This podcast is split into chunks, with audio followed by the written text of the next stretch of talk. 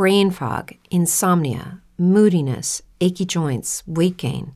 Maybe you're thinking they're all just part of getting older, or that's what your doctor tells you.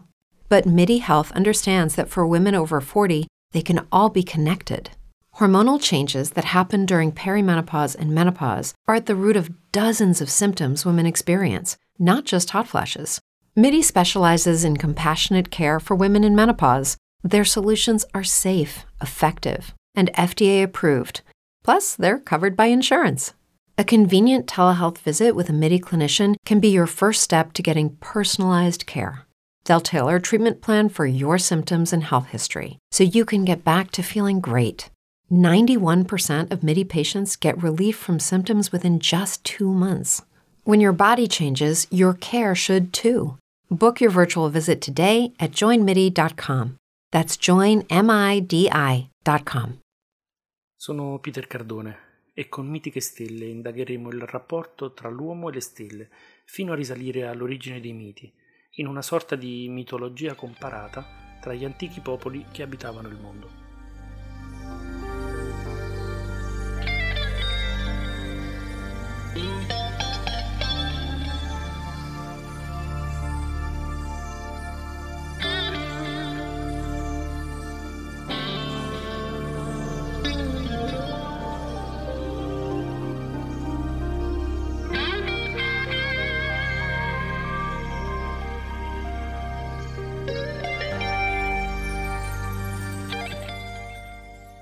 In questo podcast parliamo di Halloween, il Samhain celtico, e cercheremo di capire se le affermazioni recenti del governatore della Campania De Luca in merito a quella che lui definisce americanata siano vere o campate in aria.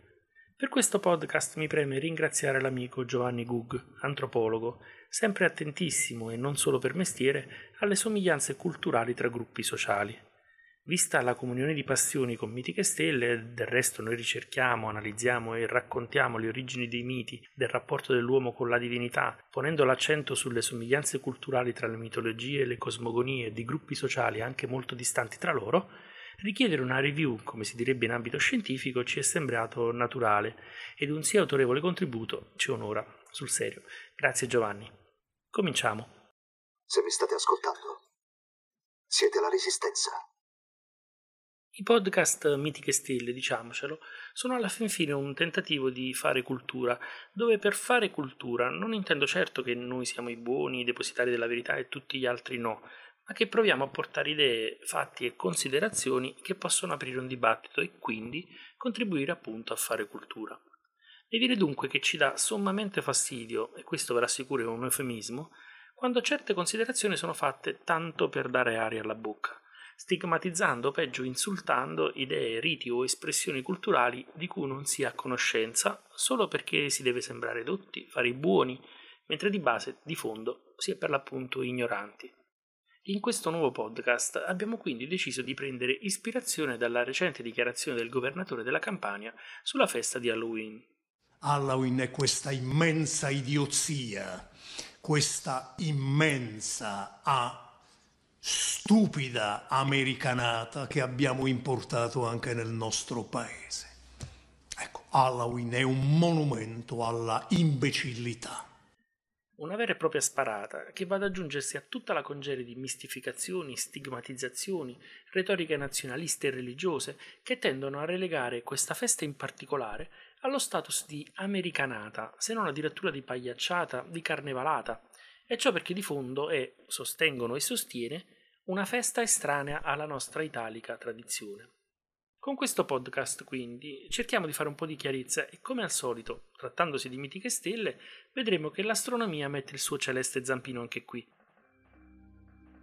Innanzitutto, è una festa made in U S A? È un'americanata? No, non lo è affatto e qui bisognerebbe assestare la prima bastonata sui denti, intendiamoci, culturalmente parlando, eh? a chi con tanto sprezzo così la definisce. Non è infatti un'invenzione d'oltreoceano, ma vi è stata importata nelle ondate migratorie dell'Ottocento-Novecento soprattutto, ma non solo, dagli irlandesi. In Europa quindi è sostanzialmente di ritorno. Alle origini Halloween era una festività pagana, celtica per la precisione, e si celebrava come rito di passaggio dall'estate all'inverno, in uno dei due periodi dell'anno in cui questi veri e propri riti propiziatori, in un certo qual modo esorcistici, venivano celebrati dagli antichi Celti. E per esorcistici non intendo né in senso cristiano né figuriamoci in senso cinematografico, eh, ma nel senso di scongiurare la paura che ingenerava la stagione invernale, buia, fredda, in un certo senso la paura che la natura morente non si riprendesse più. Quello che ho appena riassunto è un tema molto caro a tutte le culture antiche, culture che facevano delle colture, dell'agricoltura, il loro sostentamento. Ma non solo questo tema. Halloween è una festa fortemente connessa alla morte in senso generale, non solo della natura, un culto della morte e dei morti che è comune a tutti i gruppi umani, e tutti i gruppi sociali hanno creato il loro tempo, il loro giorno dei morti, una finestra temporale in cui è possibile il dialogo, il contatto, un ritorno, una commistione di mondi. Ma torniamo ai nostri inventori. Chi erano i Celti? È giusta o sbagliata la rappresentazione classica che ci figuriamo, quella di ottusi ma furiosi guerrieri? Mai sentita l'espressione furor gallico? Chiedetelo ai fieri romani, sconfitti più volte e che impiegarono più di quattro secoli a sottometterli. Ottusi e furiosi guerrieri, dicevo, guidati da un capo e da un druido? È corretta l'immagine del druido come un mago merlino o un panoramix qualunque, magrolino, con indosso una tunica, la barba bianca e fluente, intento a ricercare erbe nei boschi e a preparare pozioni dal mirabolante potere? Ovviamente no, i Celti erano nulla di tutto questo. Quella celtica è stata una variegata popolazione indoeuropea sviluppatasi tra l'età del bronzo e l'età del ferro, quindi molto antica. La si colloca più o meno intorno all'anno mille avanti Cristo, tremila anni fa dunque, ma alcuni storici la datano addirittura intorno al terzo millennio avanti Cristo, con le migrazioni indoeuropee dall'Asia. Si diffuse ampiamente in Europa settentrionale, occidentale, orientale, in Anatolia, anche in Italia settentrionale e centrale. Basti ricordare il sacco di Roma da parte dei Senoni, intorno alla fine del quarto secolo avanti Cristo. Senoni che si insediarono nella regione delle attuali Marche ed Umbria e che, con quelli più a nord della penisola italiana, principalmente Emilia-Romagna, Piemonte, Val d'Aosta e Lombardia, ma in generale tutto il centro-nord, sono conosciuti come Gallici Salpini. Un esempio su tutti è costituito dalla zona del piccolo e del Gran San Bernardo, in cui sono stati ritrovati numerosissimi segni della loro presenza, tra monete e collane. Pensate che in uno stagno nel Plan de Joux sono state trovate centinaia di monete gettate lì dai viandanti per buon augurio, come si fa ancora oggi in famose fontane come quella di Trevi. Gettare una moneta affinché si possa ritornare, quale migliore augurio di un viaggio sicuro in cui non ci accada nulla e ci permetta per l'appunto il ritorno? Tutto ciò ci consente di assestare la seconda bastonata sui denti, sempre culturale, a chi invece parla di folklore estraneo all'italica tradizione. Celti wasir si potrebbe quindi dire, e con essi le loro usanze, le credenze, le memorie di un popolo che, sparso in tribù, abitò l'intero continente europeo. I Galli di Cesare, ovvero le popolazioni descritte dal generale nel suo De Bello Gallico, erano una rappresentanza dei Celti, i Britanni inglesi, scozzesi e irlandesi lo erano, i Galati in Anatolia lo erano, i Celtiberi in Spagna, i Belgi, gli Elvezi e appunto i nostri Cisalpini lo erano, tanto che tra il quarto e il terzo secolo avanti Cristo i Celti rappresentavano la popolazione più diffusa in Europa e con essa la loro lingua e le loro tradizioni, mentre i prodotti della fitta rete di scambi commerciali con le altre popolazioni ne hanno diffuso le vestigia e i manufatti in un'area ancora più vasta. Converrete quindi che parlare di americanata per una festa di origine celtica non è solo fuori luogo, ma rappresenta il fondo di un pozzo culturale veramente abissale. Ma veniamo ora al nostro Halloween, o come lo chiama il prode De Luca, Halloween.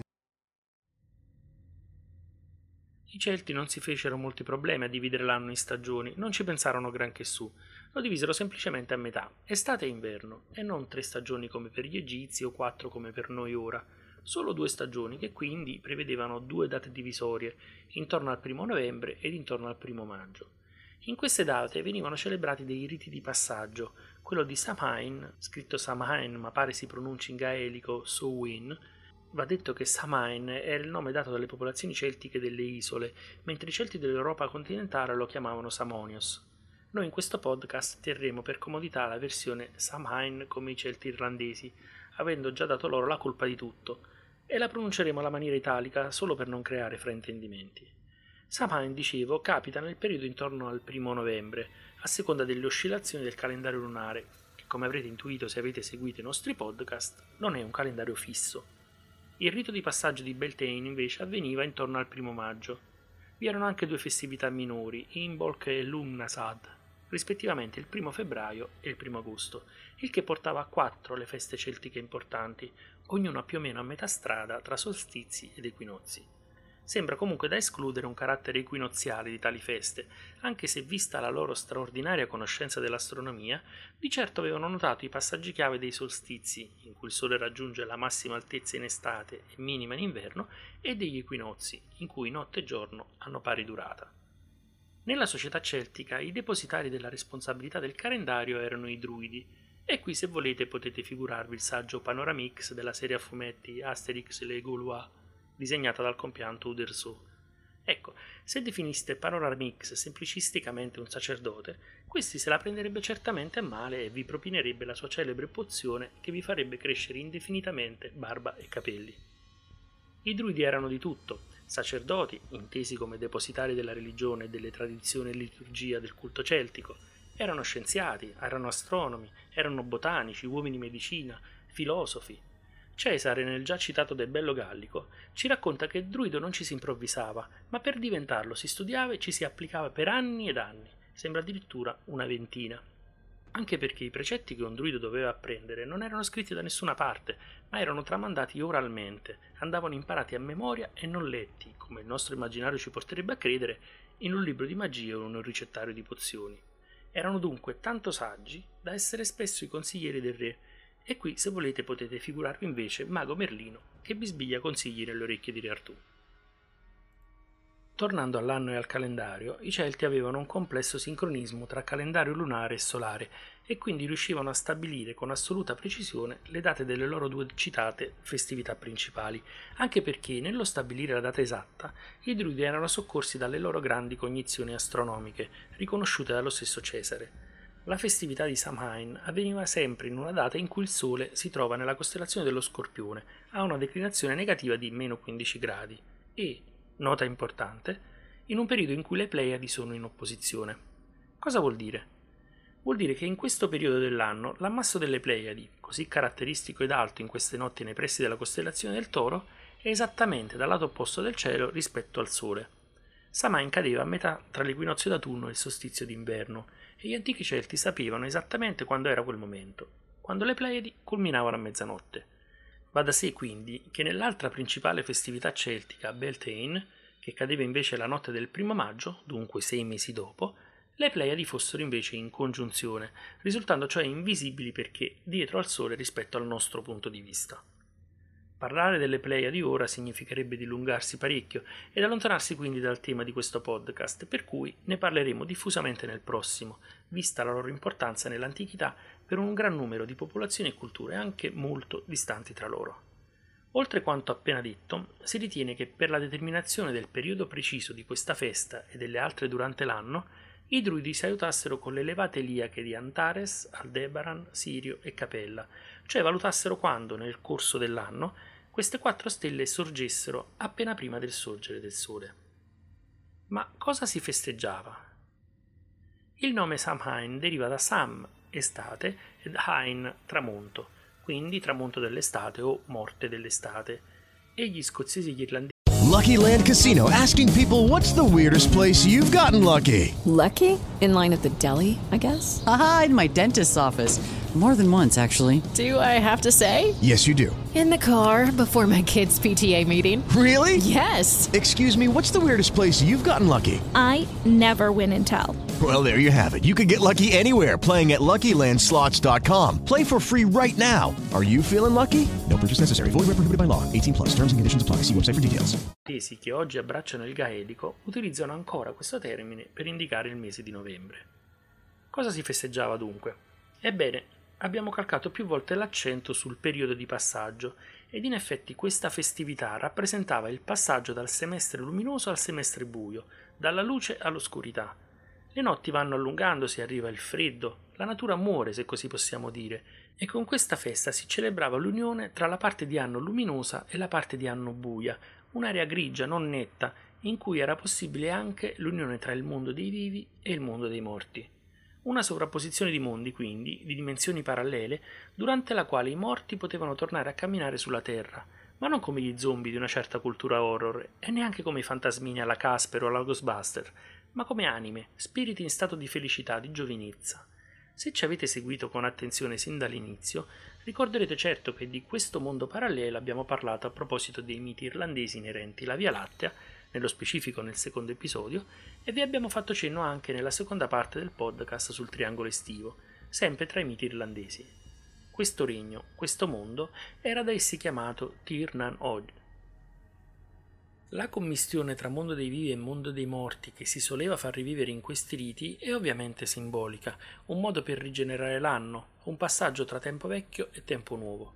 Tutti i fuochi andavano spenti per simboleggiare l'arrivo del periodo oscuro e, attraversata l'ora del cambio di stagione, questo momento magico di apertura delle porte di comunicazione tra la dimensione reale dei viventi e la dimensione dell'eterna estate, quella degli spiriti dei morti, i druidi accendevano con caratteristiche danze e cerimonie l'unico fuoco sacro, il fuoco nuovo, simbolo appunto di speranza, della rinascita dell'anno, di ritorno alla vita oltre che faro, guida per le anime.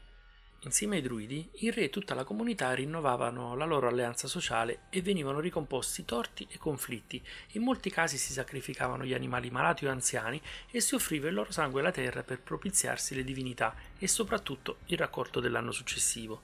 Si tornava poi a casa con una fiammella del fuoco sacro, spesso trasportata in una rapa intagliata o una cipolla intagliata, con la quale poi accendere la fiaccola sacra del focolare domestico, da tenere accesa per l'inverno. Si tornava a casa inoltre vestiti delle pelli degli stessi animali sacrificati al fine di esorcizzare gli spiriti e si usavano quelle pelli anche per le sere successive. Una piccola parentesi riguarda l'uso della zucca, forse la vera e propria americanata in tutta questa storia. Quando gli irlandesi migrarono in massa negli Stati Uniti durante l'Ottocento non vi trovarono le rape e utilizzarono le zucche come custodia, come lanterna per il loro simbolico fuoco sacro. Samhain era in buona sostanza una festa in cui l'intera comunità contadina festeggiava il raccolto appena terminato, stivava le carni e tutto il cibo in preparazione del lungo, buio e freddo inverno, l'ultima comunione, l'ultima riunione, altro significato che può assumere il termine Samhain, prima del grande freddo. La festività di Samhain, al contrario di quanto avviene oggi, non durava una notte sola, ma diverse notti a cavallo della notte del primo novembre. In un'antica iscrizione rinvenuta sul celebre calendario celtico di Coligny, ritrovato a fine Ottocento nei pressi della cittadina a nord dell'attuale Lione, si legge Trinoxamus Indiu, Trinoxtion Samonis Indiu, ovvero la festa delle tre notti di Samonius comincia oggi. Samonius, come abbiamo detto, è il nome che i Celti continentali davano a Samhain.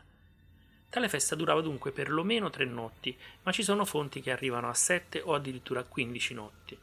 La Trinoxion Samoni, le tre notti di Samonios, ci permettono di porre un attimo l'accento sulla sacralità del numero tre, già presente ad esempio nel Triskelion, o consacrato nella Trinità cristiana. Se pensate al nostro Natale sforzandovi, per quanto possibile, di non inserire nel ragionamento credenze religiose, noterete come il Natale, venticinque dicembre, sia vicinissimo al solstizio d'inverno, venti ventuno dicembre. Questa data rappresenta il punto del percorso apparente del Sole nel cielo in cui questo raggiunge la minima altezza, per poi cominciare subito a risalire. Anche il Natale, la nascita della luce nel senso cristiano più alto, acquista la più forte rilevanza simbolica per identificare il periodo dell'anno in cui l'oscurità viene sconfitta dalla luce, atto primigenio di una nuova nascita, di una nuova fertilità. Va anche detto che per i cristiani il culto dei morti ha una durata ben più lunga, prendendo in un certo senso tutto il periodo dell'Avvento, fino al Natale, la vera rinascita, e anche oltre fino all'Epifania, il cosiddetto ciclo del dono, antropologicamente parlando. Grazie Giovanni.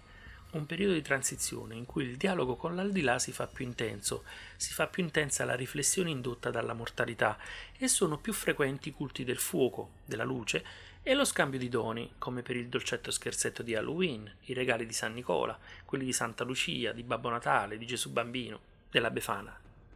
E veniamo alle dolenti note.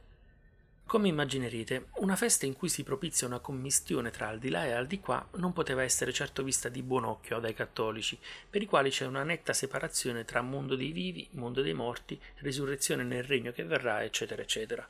E sappiamo anche come il cristianesimo non sia mai stato tollerante con idee cosmogoniche diverse dalla sua, per cui i druidi, dopo l'arrivo del cristianesimo dalle loro parti, furono costretti a continuare di nascosto le celebrazioni della loro credenza di due mondi collegati tra loro da porte che potevano essere aperte in questi particolari periodi dell'anno, i cosiddetti Sid, i tumuli, come Brugnaboyne a Newgrange, o in genere le cosiddette Fairy Hills, le colline fatate.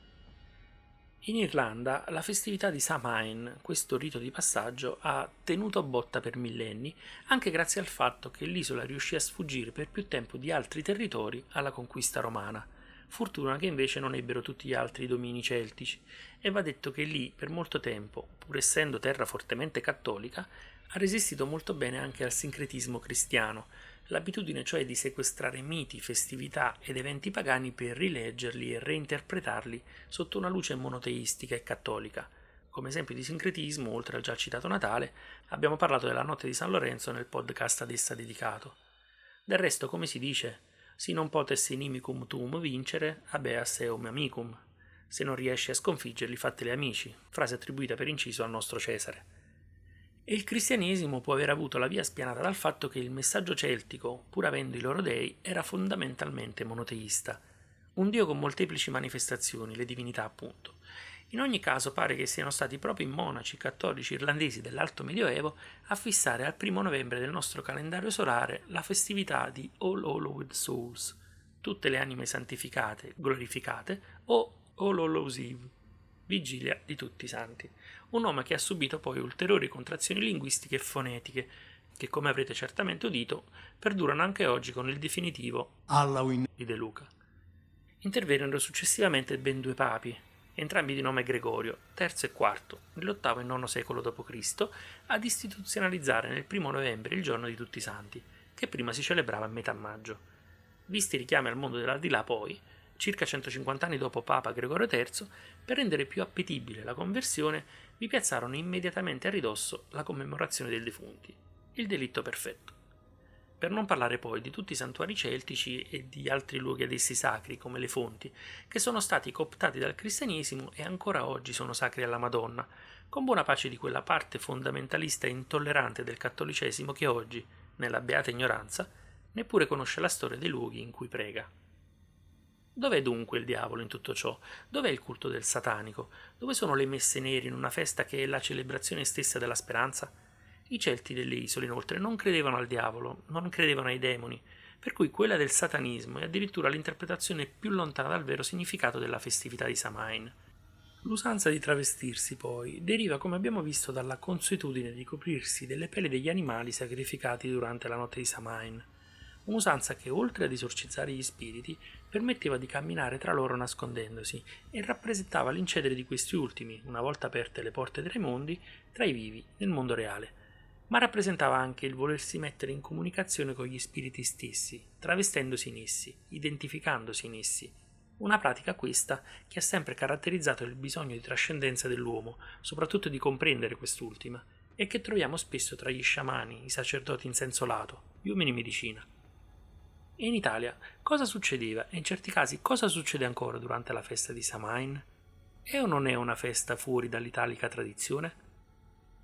Prendiamo ad esempio alcune zone del Friuli Venezia Giulia in cui ancora oggi si celebra la festa del Seima. Quanto vi ricorda Samhain?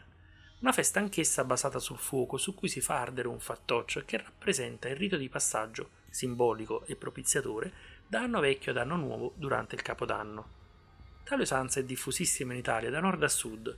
Cito ad esempio il ciuccio di fuoco napoletano, che rivive ancora a Sorrento, e le tradizioni dei lumini nel giorno dei morti, Sardegna, Campania e sud in generale, a Roma, in Abruzzo, o le tantissime usanze contadine di gettare le ossa del bestiame macellato sulle fiamme, spegnendo e riaccendendo ogni focolare con la fiamma del falò principale, o di lasciare porte e finestre aperte per consentire ai defunti, nel giorno dei morti, di ritornare ed entrare nella loro casa, ponendovi come guida una candela, o lo stesso focolare come in Trentino, e lasciandovi cibari e tavole imbandite, Piemonte, Val d'Aosta, Trentino, Abruzzo, Basilicata, Sardegna, acqua, come ad esempio in Lombardia e in Friuli, olio, senza contare tutte le declinazioni di ossi e ossa a seconda della regione dei morti, osse dei morti, ossi dei morti, stinchetti dei morti, ben dei morti, che sono biscotti o dolcetti in genere o preparazioni a base di fave e castagne che si distribuiscono ai bambini durante la notte della commemorazione dei defunti, come in Umbria, in Veneto, in Lombardia, in Abruzzo, in Sicilia, qui i celebri pupi di zucchero.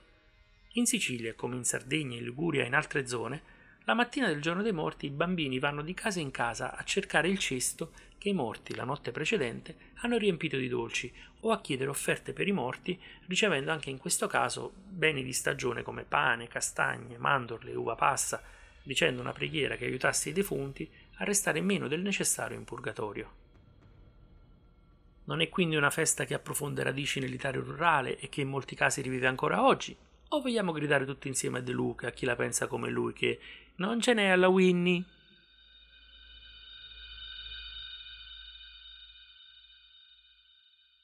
Grazie per aver ascoltato Mitiche Stelle di e con Peter Cardone.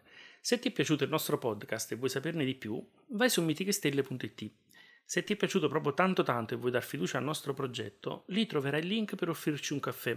Ci aiuterà a stare svegli la notte durante la registrazione del montaggio. Infine, e termino così il Marchetta Time, puoi aiutarci a crescere anche presentando questo podcast alla tua persona del cuore, ai tuoi amici, ai tuoi compagni di scuola, ai tuoi colleghi di lavoro, o lasciandoci una recensione sul tuo canale di podcasting preferito. Per noi è veramente molto importante. Ora ci salutiamo, non senza invitarvi a restare con noi. Nel prossimo podcast parleremo delle sette sorelle, le Pleiadi, e vedremo come questo piccolo ammasso aperto sia stato descritto, interpretato e immaginato dai popoli antichi. Vi aspetto! Lo duca e io, per quel calmino ascoso, intrammo a ritornar nel chiaro mondo, e senza cura aver d'alcun riposo, salimmo su, e i primo e io secondo, tanto che vidi delle cose belle che porta il ciel per un pertugio tondo. E quindi uscimmo a risentir le stelle. With Lucky Land Slots, you can get lucky just about anywhere. Dearly beloved, we are gathered here today to... Has anyone seen the bride and groom?